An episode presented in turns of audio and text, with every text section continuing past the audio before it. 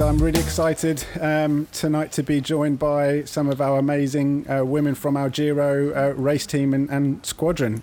Hi. Hi. How are we doing? Good. Good. Excellent. Well, thank you for joining this uh, Giro podcast. Um, been wanting to do this one for a little while, and I'm very grateful to have you guys here. Um, so, uh, well, let's do some little introductions quick. So, who, who have we got here? Who have I got in front of me?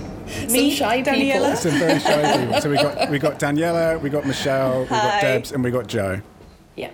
Great. Um, so, firstly, thank you very much for giving up your time to do this podcast. Um, the, the, the, the topic and the focus of the podcast tonight is to really look at and discuss from your standpoint uh, the role that women play in cycling. Um, you know the coffee shop has been open for nearly seven years now, and you know through that we've seen varying varying levels of of, of, of, of women's participation in cycling. You know, obviously we are essentially act as a pretty good cross reference for the sport because we see people coming in either training or social, and so we get all different types of cyclists coming in from all walks of life on a weekend to have a coffee. So you really get to kind of a good understanding and a, a bit of a you know sort of flashpoint of, of, of what it is. Um, this last year was amazing to see our as part of our race team, you know, getting involved in in the in a few of the women's leagues, and it was amazing to see some of you guys and the cohesion around that. It was great to see you wearing our kit and smiling, and it was it was excellent. it was just like you guys are having a lot of fun on the bike. Um, but the reason for the podcast is to really, you know, kind of maybe share a little bit of of, of my experience running a coffee shop that's community based and wanting to kind of offer a platform and wanting to offer um, accessibility into a sport that we love so much, whilst facing the reality is that it is a hugely male dominated sport. And we've tried various different ways, some successful, some not so successful, of seeing more women involved in the sport from a, either a racing level or just an enjoyment level. And it's something that we've found quite challenging. I mean, we've partnered with different brands in the past, different groups, and as I say, sometimes it's worked really well, but there's other times where it, has been a struggle. But from your standpoint, let's start with how you guys got involved in cycling and what level you're cycling at now. Whether it's whether you're training, whether you're racing, whether you're just doing it to keep fit, or whether you just enjoy it because because you love it. Um, so yeah, how did you guys get into the sport? I'm happy to start with a go how on. did I get into the sport if you want. Go, go on. Um, so I started cycling about five years ago, and initially I thought, oh, it'd be a really great idea to do a, a triathlon because I'm uh, I'm a pretty good swimmer, um, not too bad at running, and I thought, oh, I could buy a bike. Um, and after one triathlon, I realised that I liked the cycling a lot more than the other elements mm. of it, um, and decided to join a, a cycling club to try and get into road cycling and learn more about, um, well, learn what it was all about. Mm. Um, yes, and it kind of started from there, and it's become a, a massive part of my life and a, a, really important part of my social life, as well yeah. as a great way to keep fit and yeah. keep healthy. Yeah. Thanks, Debs. Michelle? Um, well, yeah, thanks, Jordan. Um, I can't remember a time in my life where I haven't had a bicycle. Oh, cool. Um, yeah, so I suppose my father was my big inspiration to start off with. We used to go on these big um, cycle rides, and he used to carry chocolate in his backpack so that we could actually make it to grandma's house. But actually, probably more seriously, when I moved to the UK from South Africa, I knew I needed something to keep me outdoors. Mm. So, at vast expense, I shipped my rusty old mountain bike across and found a group of men actually. Mm. And started riding very regularly on a Saturday. That was sort of, I just said to everyone, I'm not available until two o'clock on a Saturday afternoon mm. once I'd got back and washed my bike. And so I kind of got in through mountain biking. And of course, I, you know, there was a community. Mm. And then, um, and we did mad 24 races and all those sort of things. So that was great fun. But then I had my children and that was quite hard actually to kind of taper down my cycling mm. at that point. And I got given a road bike at some point um, shortly after my second child was born, so that I could just basically leave from the house and then go and do laps around Richmond Park. And then I realised actually, oh, this is good fun. And um, well, it obviously continued to be good fun, but different to mountain biking. And slowly over the time i've actually i've just i've just ridden you know saturdays were was my ride day end of story for a very long time it's been 18 years now mm. and then i started realizing actually i can ride because i've ridden with men i was pushing myself quite hard and i thought oh actually i'm i'm not too bad at this mm. um, and then I've obviously met you guys and got involved with the race team and did a couple of races last year, which I absolutely loved. So was that your first time racing? Um, proper. Well, I did a Oh, few fun. mountain bike races, and um, you know, so the bug was was you know I had the bug then already, Hmm. but it was the first time I've actually done sort of proper proper road races. Um, I've done some hot chill, you know, I've done lots of events and sportives and stuff, and always you know did my best and did really well in those, but I always recognised that it was the sportive cohort of people riding. It wasn't necessarily people who actually train properly and race properly. Yeah, Um, so for me, it was really just nice to add on something extra. fun. Um, yeah, so so that's my journey, not Cool. in a nutshell. no, it's, it's perfect. Thanks, Michelle. How, how about you, Joe?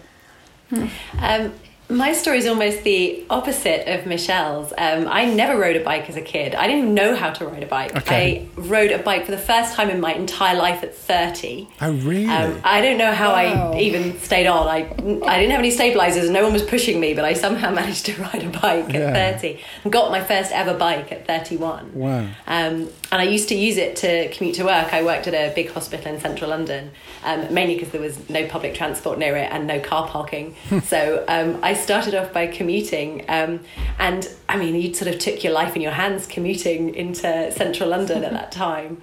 Um, long before cycle superhighways and things like that. Um, and I never understood why people would go riding at the weekends. I just thought it would be more of the same. I thought, why, why would someone want to do that again on a Saturday or a Sunday? Yeah. Um, and then I signed up for a triathlon and uh, thought, oh, crikey, actually, I, I better do a bit of this cycle lark. And um, joined a triathlon club who took me on my first ever club cycle ride. Um, and we went to Box Hill, and I didn't know anything about eating or drinking on the bike. And I remember I bonked going up Box Hill Yeah. on my first ride from here. Um, and then it's been a steep learning curve since then, really. I carried on doing triathlon um, and discovered that I, I love the, the bike. Um, did a lot of duathlons, competed at quite a high level in triathlon and duathlon. And then over the years, a little bit through injury and a bit by design, um, I've focused more and more on cycling. And in the last year, I've started doing a little bit of cycle racing and I probably got my competitive kicks uh, from doing that. So, Oh, cool. That's great. And Daniela? Um, I was a runner, and then my knees gave up, and then my partner Tarquin he had his operation done, and one of his um, um, rehabilitations were to go on a bike. So I thought I'm gonna give it a go. So, and then I just fell in love. And Yeah. and so, uh, how long ago was that then? Um, that's about six years ago. Okay, fine. So six years. Yeah, I, I used to I used to ride as a kid Mm. bicycle, so I knew how to ride a bike, Mm. and um, I always had a road bike Mm. because our dad was always very sportive, and then he always wanted a boys, Mm. and he always would put us on a road bikes, and um, yeah, but then I never thought that I would, you know, six years ago I would get myself a bike and and go and ride. So, what is it about the sport now that you, that it is so appealing to you? And I'm saying this to all of you. You know, so by by all means, just chime in. So, what is it about the sport that is that keeps you coming back day after day, week after week, year after year? It's like a drug. it's like what I was going to say. Yeah. it's like a fix. Um, I love it, Yeah. and and I hate it at the same time when. But then you come for more, and then every single time I come back home, I want yeah my legs might be hurting, Hmm. but I still you still come back for more, isn't it? It's like a it, it is like a drug. Yeah.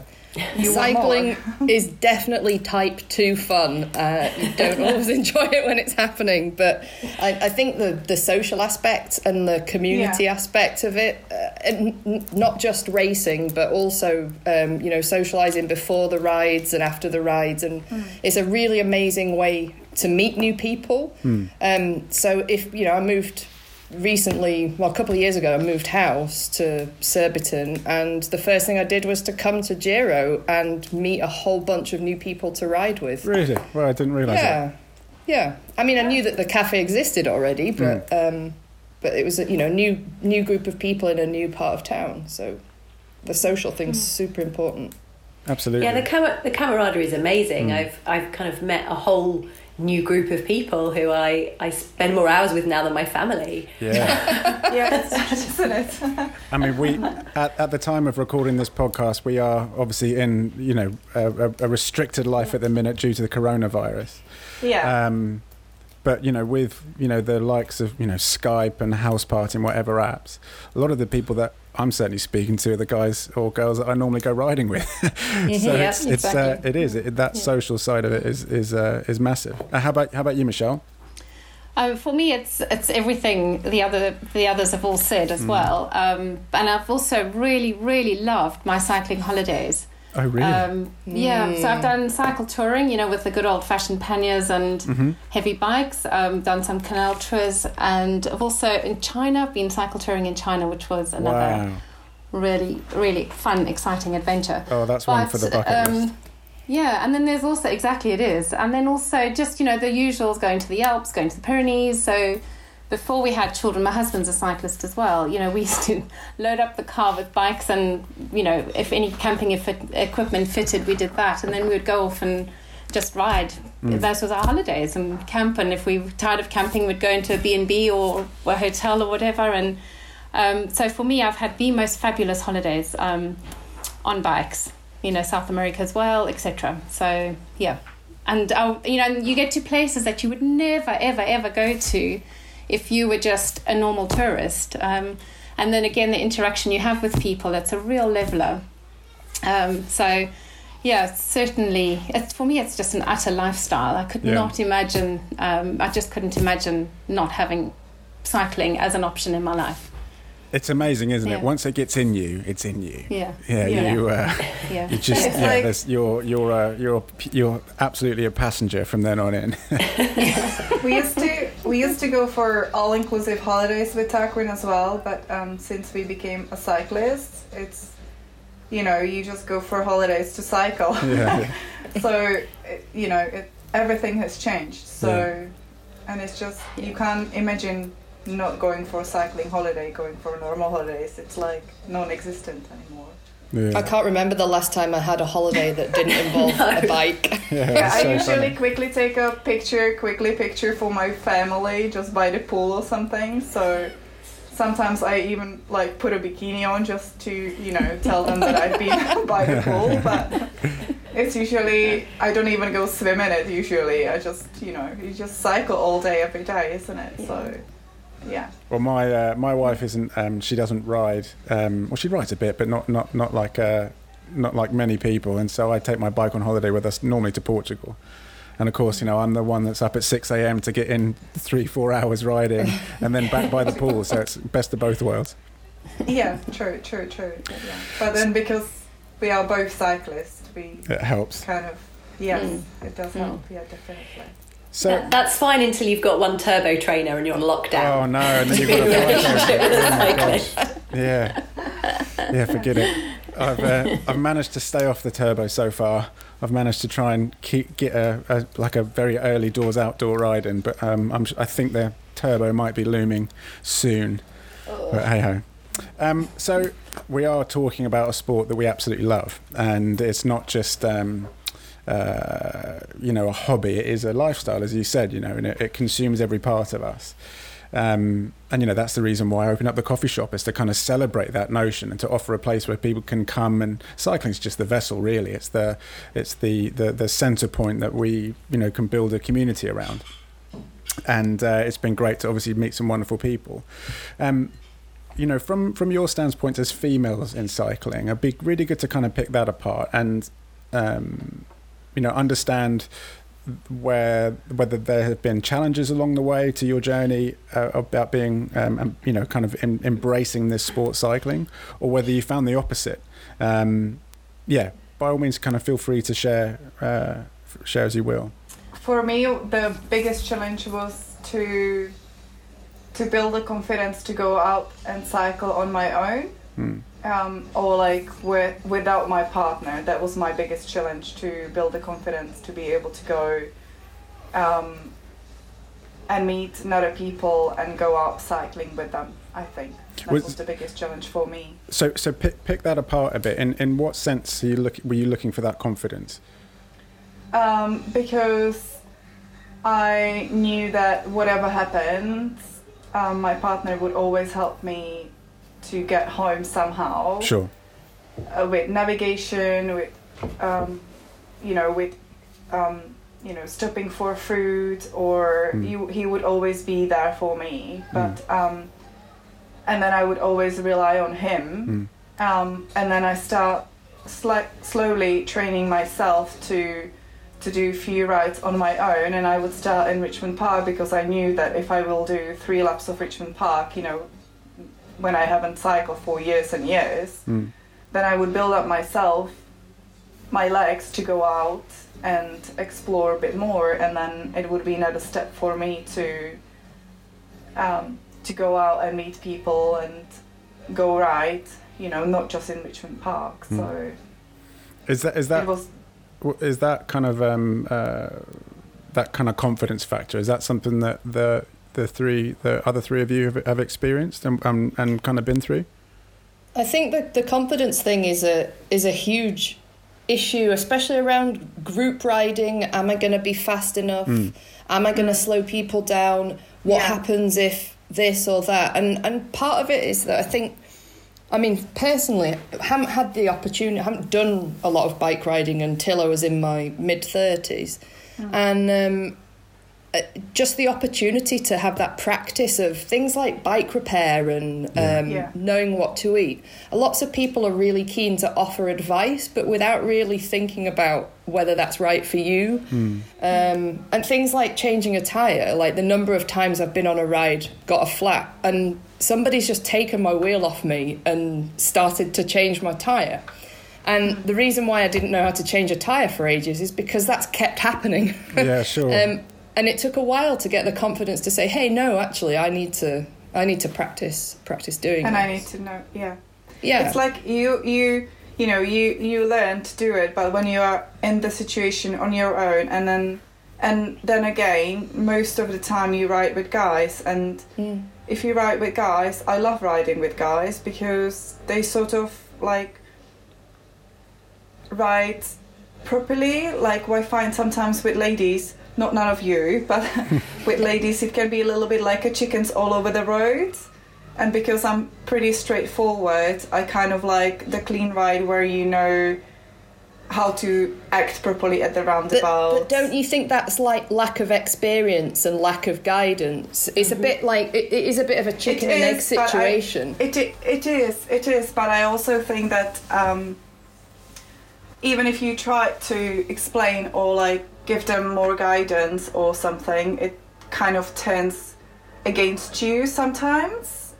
That you not try you trying to be not so nice, and it not mean, always. I, I would I would potentially say that I think that's um, irrespective of, of gender.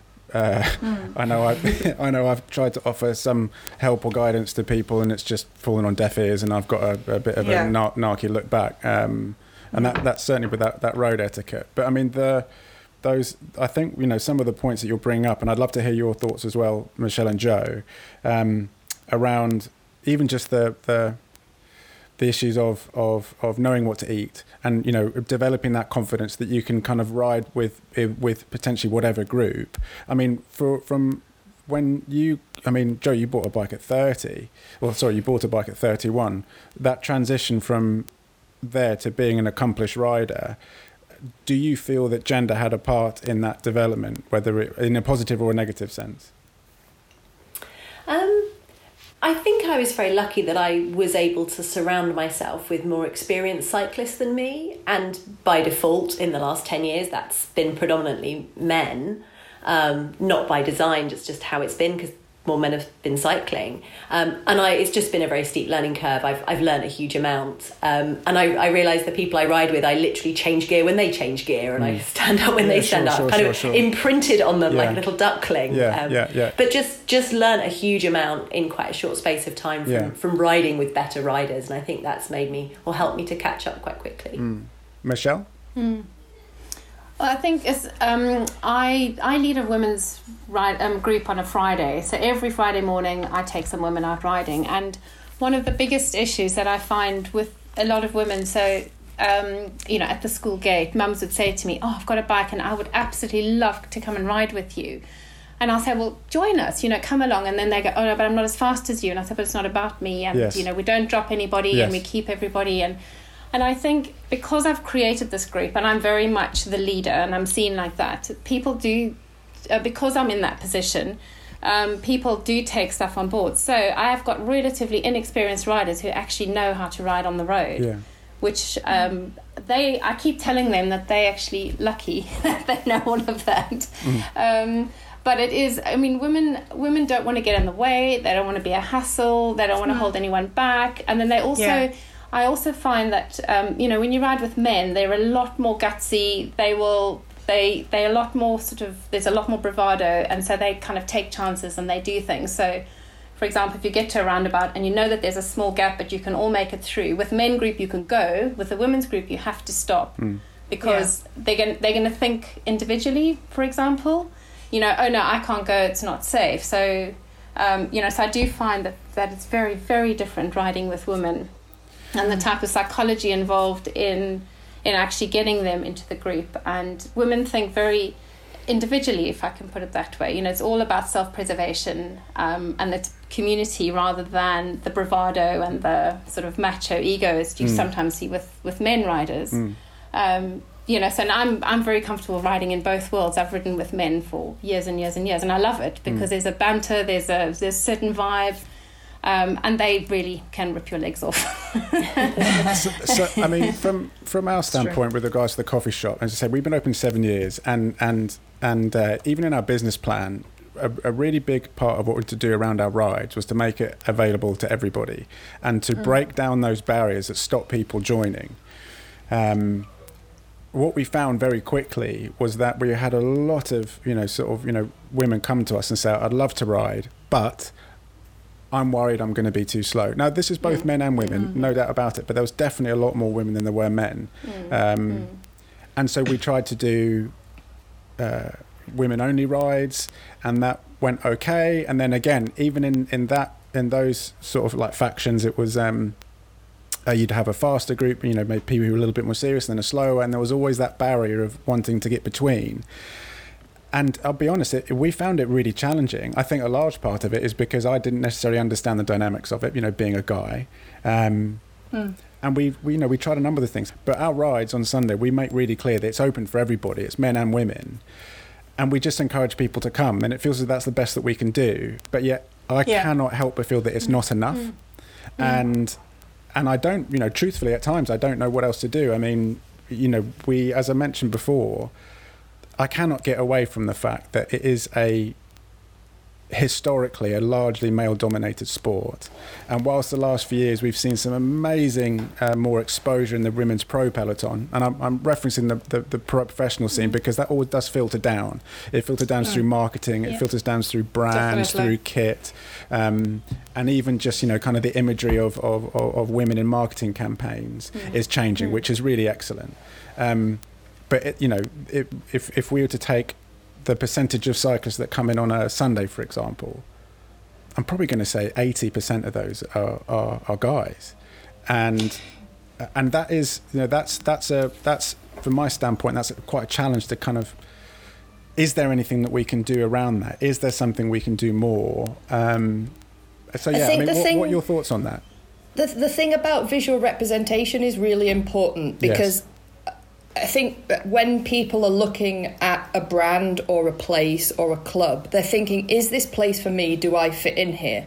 And if Yeah. they don't see people like themselves represented in the images that that organisation produces, whether it's social media or website or kit or whatever, um, they don't see how they could join that community or or, or buy into that brand. So I think I think visual representation is really important, and not as a separate ladies entity, but as a just day to day. And and we are seeing it filtering through the um, the pro peloton, and we've started to see. For example, Eurosport have got um, Orla Chennaoui um, hosting the Giro and the Vuelta, and that, that makes a big impression that they're not sort of a token element to the to the um, to the role that mm. they're actually a core part of it.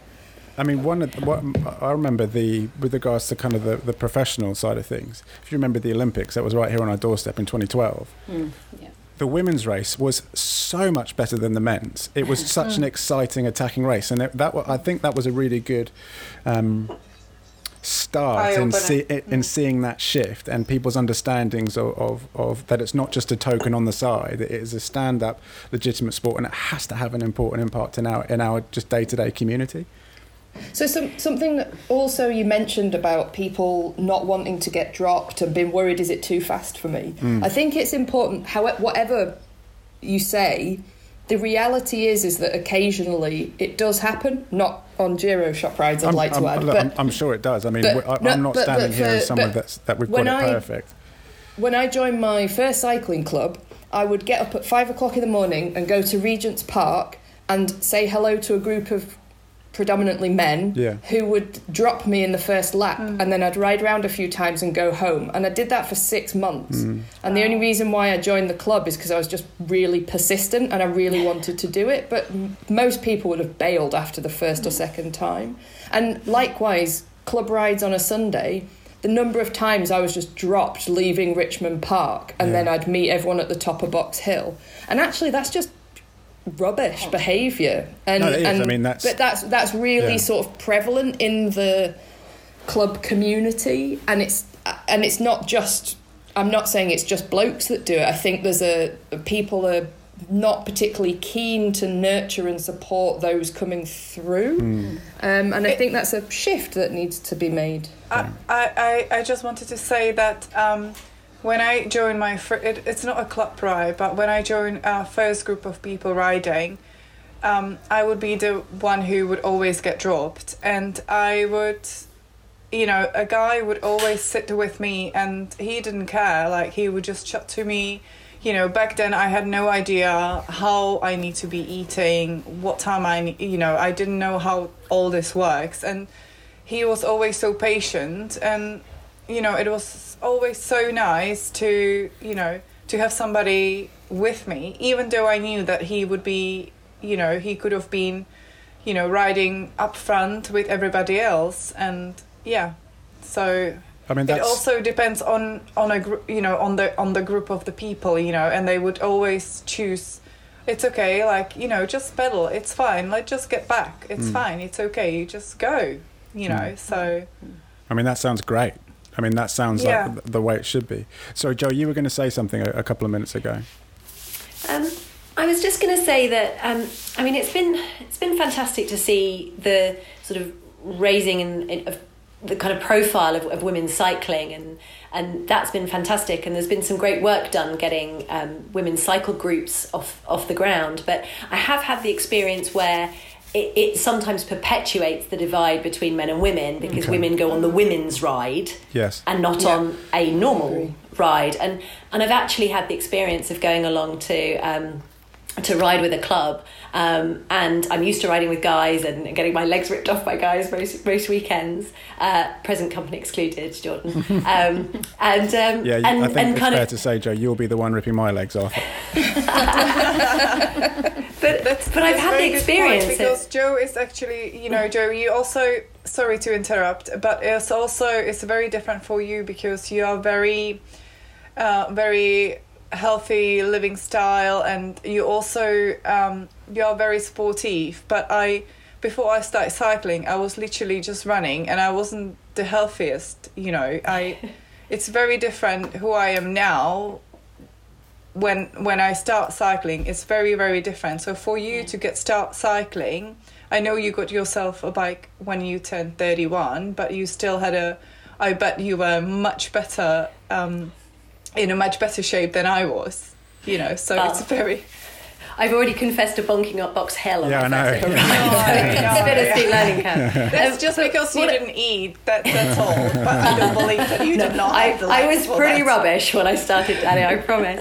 But but one of the experiences I, I had, right, kind of going along to ride with guys was them making the assumption that because I was a female, I only wanted to do a social ride or I only wanted to do it for those reasons. And there wasn't the space or the idea that women could be competitive or that you might want to ride hard. So whilst we need to bring people on and nurture them, we also need to encourage women to say, actually, you know what, you can be competitive. You can go and race. Why can you not go and race? Why should you not do those things too? Absolutely. I think that gives that's a a prime opportunity to mention something that I'm in, I've been involved in, and it was what got me into racing in the in the first place.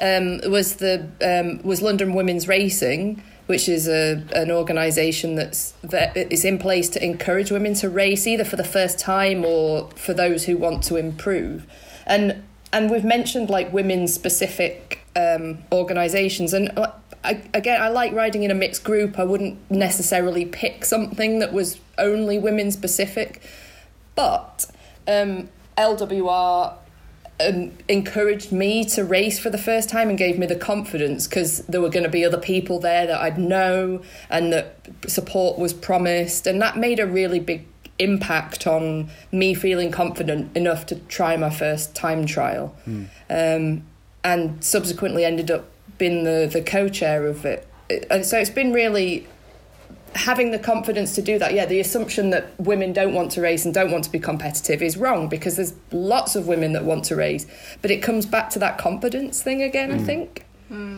But I think for me, because I mean, as you kind of have gathered, my my little racing bug has bitten quite late, and I think um, one of the big reasons was is that I never actually ever believed that I was good enough to race. Um, I never believed that I was fast enough. I never believed I could, and I think it was possibly because I only rode with men that I never had that comparis- that comparison, Yeah. and it was only when I started riding with women I went.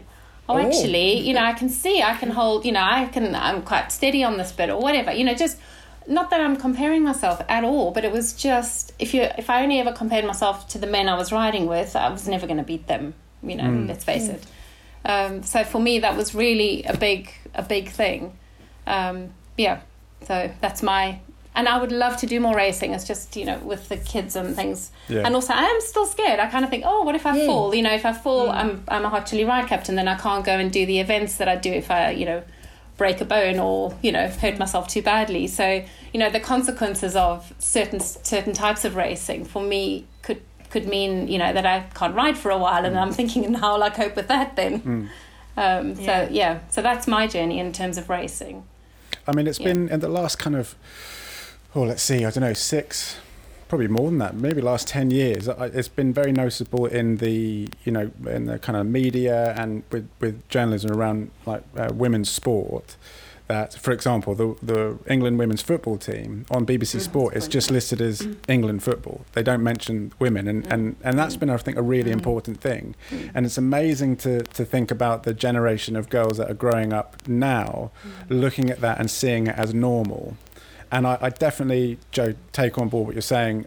Uh, you know, uh, around that, it's important that it's not to be separate. I think it's really important that just people see it as, as, as it as something that's just normal and done, and Yeah. that, and, you know, from from our standpoint with regards to our kind of like community hub, you know, I, I suppose I asked the question like, what, what role can can we play um, as members of this community in one encouraging more women to get on their bikes and ride, one encouraging more um, to sort of join this community, and then how can they progress to racing? How can they progress to that? And it might not be racing local crits. It could be ultra distance. It could be it could be anything. Um, You know what what what do you think is being done that we need to celebrate, and what um, well what could stop being done, and then also what are the other things that aren't being done that we could do? I mean, Jordan, I, you know, I think one thing that um, we haven't really looked at as well is sort of women in terms of their role as a mother. Yes. Um, you know, so for a lot of women who've got children, they're going to prioritize their family first. So it could be the times of rides. You know, for me, a Saturday has now been filled up now with my children's sport. Um, for example, so I have to adjust my ride times, and sometimes it means I can't ride on a Saturday morning at eight o'clock, but I can ride at three o'clock in the afternoon Yes. because by then everybody's home, everybody's chilled, they're in front of a movie, and I can dash out for Yeah. a couple of hours.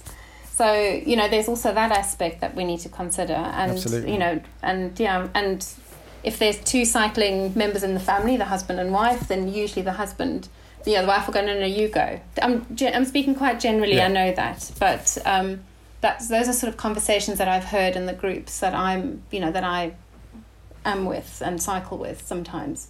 And so that's Um, why you have your group so- on Fridays, is that correct? That is why I have my Yeah. group on a Friday Yeah. because you know those are then and a lot of the women because I've been so consistent. I mean, we started out we were just one. You know, often it would just be myself and one other, Hmm. and because I've just kept it really, really, really consistent. so Slowly, people are organising their work diaries around it. You know, so if they work a Friday half day, they're going to ride in the morning and work in the afternoon, etc. You know, so there's there's a lot of women who are now joining the group who mm. have structured their life mm. around that, and then they're so happy because they've freed it up on the weekends. Mm.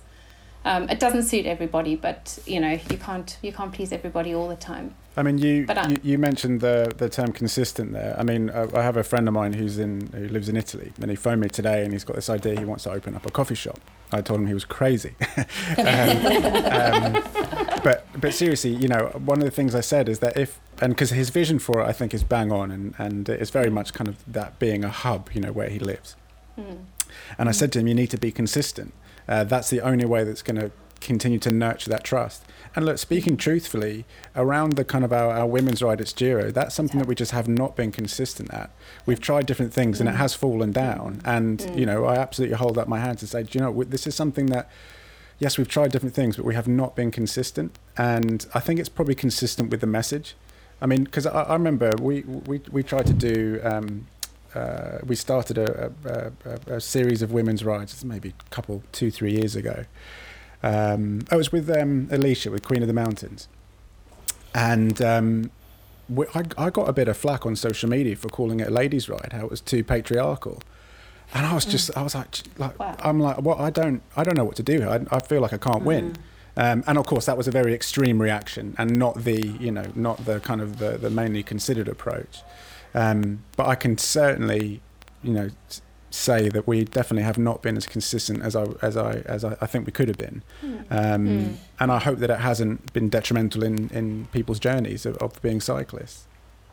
So I, I think it's it's important to identify the things that are that might be the barriers to women, but Mm. rather than then specifically saying, right, well, we're going to do a woman's ride, Mm. it's the kind of ride like the introduction rides that you do. Yeah, we did them in the summer, yeah. The the number of women proportionately that turn up to those rides is greater Yeah, you're right. um, You're in terms right. of the group. Mm. Mm. So having a consistent number of those rides is going to give people the confidence that will then feed into the Sunday rides, hopefully, Yeah. or just give people the confidence to go out as friends. It might be that that some women don't want to come out mm. in a big a big group.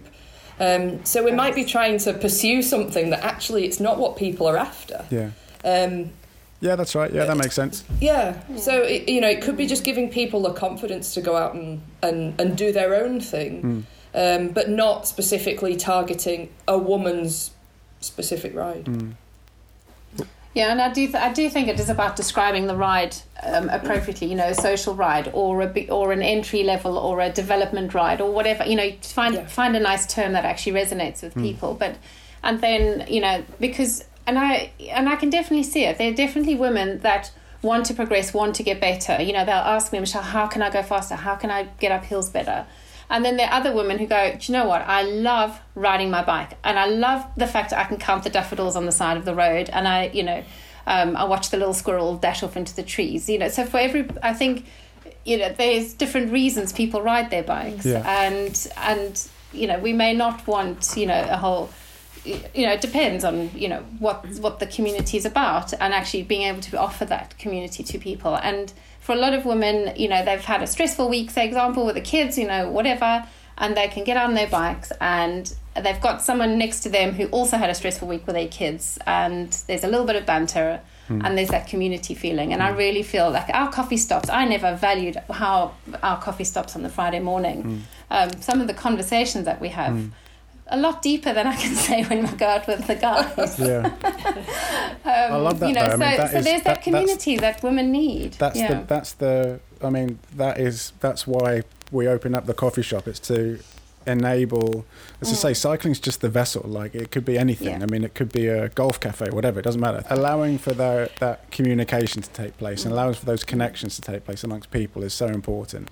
And that's why this is you know having this conversation now is really important, um, because we want to make sure that we can try and offer that platform to as many people as possible. Um, because it's beautiful. also Sorry, Joe. Come on. No, I was just going to say, I think I'm not wanting to stereotype and, and say there are sort of vast psychological differences between men and women, but there are subtle differences. And Mm. um, for example, in the way we act as, as consumers, you know, men look at a pair of jeans and go, pair of jeans, this size, done. Women will look at the description and want to read kind of hmm. the reviews. So, so what I've often found is that women want more information. Sure. The hmm. guys just want to know shop right eight o'clock Sunday. Whereas women, especially if it's something you don't know, you're going into something unknown and there's mm. uncertainty. Mm. A lot of women want to know a bit more about what time do you meet beforehand mm. and what time do Yeah. you leave and how many groups and who's led and what's the etiquette and the protocol. And I think that just gives a lot of people confidence to Yeah. come into something they don't know so much about. Yeah. Yeah, absolutely. Oh, spot on. Maybe maybe having some identifiable people that whose faces are recognizable. So we've always got the, we've got the ride leaders, but when I first started coming, I was like, oh, I don't really know anyone. So I'd hang around outside until 29 minutes past eight.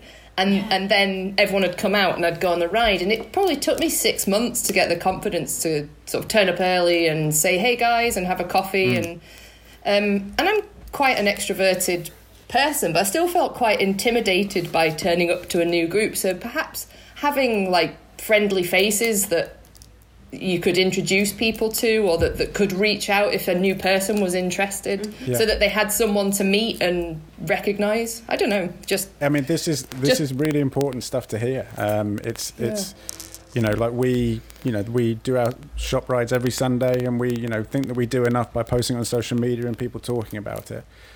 Um, But there's definitely opportunities here. You're absolutely right, and we don't want to see people kind of slip through the cracks. You know, we want people to kind of feel welcomed in and and and you know feel a part of it. Um, I think what's super important on the Sunday rides is that when the, the ride leaders are brilliant at leading the rides and keeping everyone in check. So people really respect what they're saying. And, you know, if Matt says, knock it off, guys, everyone does. Um, where, you know, so I think that's also really important the, the sort of characters and people respect the ride leaders and do what they're asked to do. I think that's really helpful. yeah, that is good to know. And actually, I think that's a really valuable point because if they are the, the ride leaders that you know are going to control the pace, control the group, keep it together, it actually should give people a lot more confidence to join those mm. rides. Because if it's just a bunch of mates going out, there's always going to be somebody half wheeling and somebody pushing the pace, mm. and mm-hmm. nobody actually then reining it all back in again. Mm. Um, so I think you know from that perspective, in terms of really getting that community going, getting more people and more women involved, is mm. about saying, "Don't worry, someone's got your back." You know, they may not know your name, but they've got your back. Um, There are also subtle differences in how men and women ride, and Michelle's alluded to this already. Um, a woman might be just as strong, have as many watts per kilo as a guy, but guys will, you know, they'll often hammer away from those traffic lights, or they'll pull away from that roundabout really hard. Oh, yeah. And women riders, often who are very capable of holding Yeah. the average pace of the ride, get they get dropped a little bit on those junctions, or there's there's Yeah. those kind of just the men see a gap and think I can get through that. The mm. women see a gap mm. and think, oh, I'm not sure I can, and they stop. And then mm. you've been dropped from the ride, and you have to chase back on. So, ride leaders just being thoughtful about that people that people ride differently. It's not about not being as strong or as fast, but people just approach it a little bit differently can help a ride leader keep a group together and then everyone have a really positive mm. experience. The guys or whoever's stronger in the group mm. thinks actually we kept up a really good average pace. Mm. And no one's had that experience of being spat out the back because you all pulled away from that roundabout And then route, wasting a lot of energy chasing back on. And, Mm, yeah. Yeah, exactly. And then you fall further behind because you're exhausted because you've been chasing on I mean, that's every time there's a junction. that's something that I definitely try and get our ride leaders to to yeah be very Understand. very disciplined on as in you have one at the front and one at the back and it's you know just try and keep Yeah. it together and not you know sort of stretch out at corners or traffic lights or whatever but keep communication clear Mm. um, I mean, that's really. I mean, hopefully, you know. I mean, some of these things are really great, and especially building confidence at whatever levels. You're absolutely right. It's not just about getting into cycling. It could be building confidence to do your first race, or you know, to get into that faster group or whatever. I think that's really important. With regards to, um, you know, the industry side of things, how do you feel?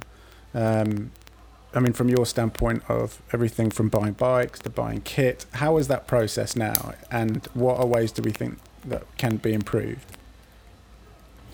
Oh, Jordan, when I started out riding, I honestly had to wear small men's stuff that did not fit. The Oh, colours were awful. Oh my goodness! And then they decided, oh, let's let's create some stuff for women, and oh, the shorts were And it was shorter pink. than.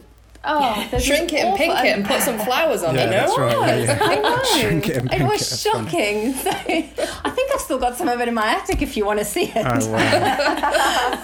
It's, oh, it was awful. It was awful. So now, and I, I am really, really finding that the clothing. I mean, I absolutely love the Giro kit. Um, it's so comfortable. It's brilliant. It's well, you know, it's really well cut Hmm. and fits and wears beautifully all day long. But um, but generally, I think a lot of cycling brands have embraced the women's um, geometry. You know, the women's geometry, and Absolutely. you know, it is different to men's. Of course, it is. Um, so I'm finding a massive difference there. Well, you Um, you referenced the yeah. kit. I mean, our kit is made by Attaquer, which is an Australian brand, but the, the, the, the, the garments are made in Italy, and Attaquer have found the women's cycling scene a very interesting one, and at times quite challenging one to crack into, um, because how the, the the consumer behaviour is very different from the male side. Just as you know, we're talking about the community, but the consumer side is very different. Joe, as you mentioned, I mean, I'm, of course, I'm speaking generally, but a guy will probably just go online and go, yeah, that'll do, and you know, chuck it in the cart, off we go. Whereas um, it's difficult, you know, the the from our standpoint with regards to understanding consumer trends, it's not as clear cut as that from the women's side of the thing. Um, but what Attaquer have done is they've they the only team that they well the only big team that they sponsor is a, is the women's race team. It's called Roxsolt Attaquer, um, which is now a world tour team. Well, this year was a world tour team. Obviously now there's no season. Um, but you know they have not got behind you know men's teams. They, they do a men's uh, um, uh, mountain bike team, but with regards to the the women's, that, that was something they felt quite passionate about, and they worked with them to help develop the garment. Um, but even still, with that kind of promotion and that understanding, it's very difficult for that to translate into sales as well because it's understanding the consumer behaviour. Um, and it's great that you're uh, that Michelle, you've referenced the fact that the kit was right for you, which is so important. Um, I mean, you know, it's again, this is just something that you know, from my standpoint, you just take for granted because it's like, oh, there's kit, but actually, we are talking about something completely different here. The the rest of you, what have your experiences been around the kind of the whether it be kit or, or bikes or, or, or accessories? So first few years I was actually wearing the wrong size of my bibs Oh, really?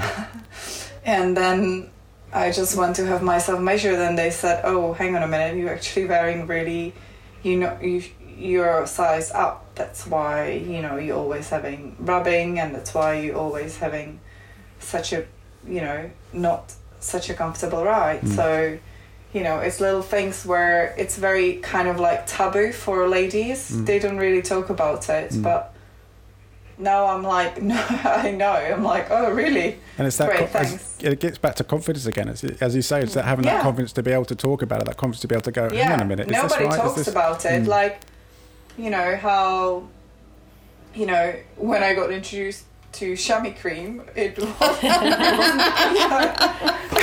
You do what? yes, exactly. You know, nobody talks about it. It's Mm. very taboo. You know, and Mm, Yeah, All women's that- saddle health is probably another podcast, but it's it. it true. I nearly After the stopped- watershed. Yeah, I nearly stopped Nobody talks cycling because I couldn't get the right advice about Gosh. the right saddle and Yeah, the right exactly. kit. Exactly. And the thing is, if you don't know what you are supposed to, what it's supposed to feel like, you don't know if Mm. it's wrong to ask the question. So Yeah, exactly. That's how I was till Yeah. like you know yeah. two years ago. I'm like, really? So is- Great, thanks. has that has that changed or Yeah. is, It's much much better. and so how, Yeah, how is it used better now? Well, I So- when I well, when I came back home after a long ride, I would be like literally could hardly sit down on loo, and now it's like, Oh, oh, really? wow, there is a life behind, you know, and then you can you can be just fine. I think a lot of bike fitters have got what you know they've gathered experience and they they they're talking about saddle health mm. and kit and mm. they're aware of the issues that women's face. Mm. 'Cause that- There's a, a, a fair number of professional women who've talked about the difficulties that have experienced. Gosh, that's so Um, important. and professional saddle fit uh, bike fitters are now really Embracing up on on that. yeah, great. But I I, think- can, yeah. I was just going to say, from a bike purchase perspective, you know, um, I I sort of resent a little bit that you know a man can buy a bike and can literally, you know, it's forty two, typically speaking, centimeter handlebar width, and the saddle is a male saddle. Whether you like the saddle or not becomes your own personal preference. However, if you're a woman, there is no way you want to sit on the man's saddle. No way, ever. not even for one kilometer down the road. And if your handlebars are too wide, you know, you you're already spending a lot of money on a bike. You know, then you've got to go and spend even more money just to, you know, to reduce the handlebar width to, you know, 40, 36, whatever. Um, so that you actually are comfortable, that you enjoy riding your bike, that you want to ride your bike more. But if you don't know that's what you need, then you're not going to spend. You, do you know what I'm? This is again what I'm trying to say. So people get their bikes and they go, oh, "I'm so uncomfortable." Hmm. Um, the bike Yeah. shop man told me I'm a medium-sized frame, hmm. but why am I so uncomfortable? It's like, hmm. well, your handlebars are so wide apart, you know. So I think there's still a way to go, and I think you know bike manufacturers could possibly consider the fact that. Um, they need to be able to sell a bike, you know, off the shelf, so to speak, but with different handlebars and different saddles. Yeah. yeah. Well, I know, think the also- female version of the saddle. Michelle, I mean, if Yeah. you were to buy a curve, uh, we can give you whatever bar or whatever saddle you want. No, uh, no problem at all. The, um, I think one of the things I'm that has you. changed quite radically in terms of marketing and bikes and um, uh, and kit is slowly manufacturers are getting rid of the sexist rubbish that Yeah, they yeah. put in front of us to try and again and that doesn't help the junk. image or the you know that that is another this isn't for me because I have to look like this or you know um, so you know an unnamed Swiss brand that's um, you know finally have taken their soft porn out of their marketing Yeah. and uh, and even even now you look at the I don't know whether any of you look at the gravel try hard Instagram account but the woman takes the mickey out of whatever sexist marketing is out there and mm. there's still companies selling women's kit mm. and and men's kit mm. with you know really hy- hypersexualized images of women and it's you do not see that for men in No, cycling yeah, you're right. It's not real. It's not real life, um, and that's playing into a patriarchal. And then women society, don't see themselves reflected so they i can't be a cyclist because it's not for me and actually anyone with a bike who gets on it and rides around is a cyclist Mm, absolutely. Okay. Well, I mean, it's amazing that that shift is, is changing for sure. oh Um, thank god And you know, and it's great that that information is is out there, especially around the bike fit side of things. Um, there's some things that, yeah, certainly the industry is just taken for granted. Um, and it's great having conversations like this is just so so important. Um, obviously, I'll, we'll we'll we'll wrap start to wrap things up. I don't want to take up more of your uh, Monday evening. Um, before we close off, is there anything that you guys want to say or anything you feel that we haven't covered you just think is a really important either message to get out there or an experience that you've had and, and want to share I just, I think from my perspective, I really just would love women just to give it a go. If they're Yeah. feeling like they, you know, their bikes in the in the garage, you know, that somebody's bought them, they've bought themselves, just take it out, oil the chain, pump the tires, mm. and and just go, just Yeah. do it. Yeah. And you know, if you're scared of the roads, put on knobbly tires, mm. go off road. Mm. Um, you know, you don't you don't have to be restricted by by any sort of parameters really. And that's what's awesome about a bike is that you there are so many different varieties of the way you can ride your bike and just do it just do it. Yeah. Um, and the more you do it the better you you know the more confident you feel and those endorphins i promise they're a, bit, a little bit addictive as we've alluded to. Oh yeah. What a drug. Thanks michelle. Yeah. cool. All right well look we'll leave it there. Um, Debs, Michelle, Joe, Daniela, thank you so much uh, for joining Thank me tonight. Um, it's been a really good conversation. I think we should do do one or two more of these. I think there's there's lots of things that we can cover, and and uh, hopefully you know the the sentiment behind this podcast is coming across clear to everyone who's listening, um, and you know we'll we'll start to relay a little bit more information uh, to our audience base. Um, and offer different ways to help build that confidence in, in riders and help strengthen that community of cyclists. Um, so, guys, thank you very much. Uh, appreciate your time. And well, hopefully, when this coronavirus nonsense is all over, we'll um, Yeah. be able to kind of get out on the on the bike again. All right, cool. Thanks, guys. Cheers. Yeah, thanks, Jordan. Thanks, Thank Amy. you. Thank you.